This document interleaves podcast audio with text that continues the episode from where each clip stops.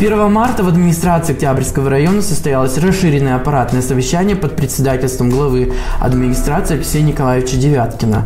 Руководители структурных подразделений администрации служб района доложили о проделанной работе. 1 марта председатель Совета ветеранов Октябрьского района Скрипченко Владимир Андреевич совместно с представителями администрации района и Управления по социальной защите в Октябрьском районе поздравили Елену Степановну Зайцеву с юбилеем пожелали крепкого здоровья и долгих лет жизни. 28 февраля этого года Елене Степановне исполнилось 100 лет. 3 марта в администрации района состоялось совещание с главой администрации Алексеем Николаевичем Девяткиным и секретарем Октябрьского отделения партии «Единая Россия», депутатом городской думы Нужиной Мариной Леонидовной.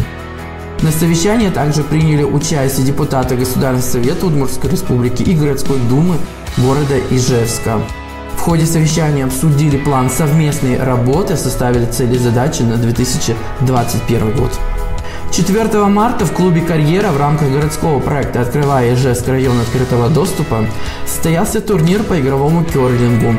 Участниками стали ученики 8 Б класса школы номер 88. Ребята разделились на две команды «Факел» и «Спички». В упорной борьбе победила команда «Факел». Школьники активно и весело провели время. Дорогие женщины, любимые матери, жены, сестры и дочери. Поздравляю вас с Международным женским днем, с праздником.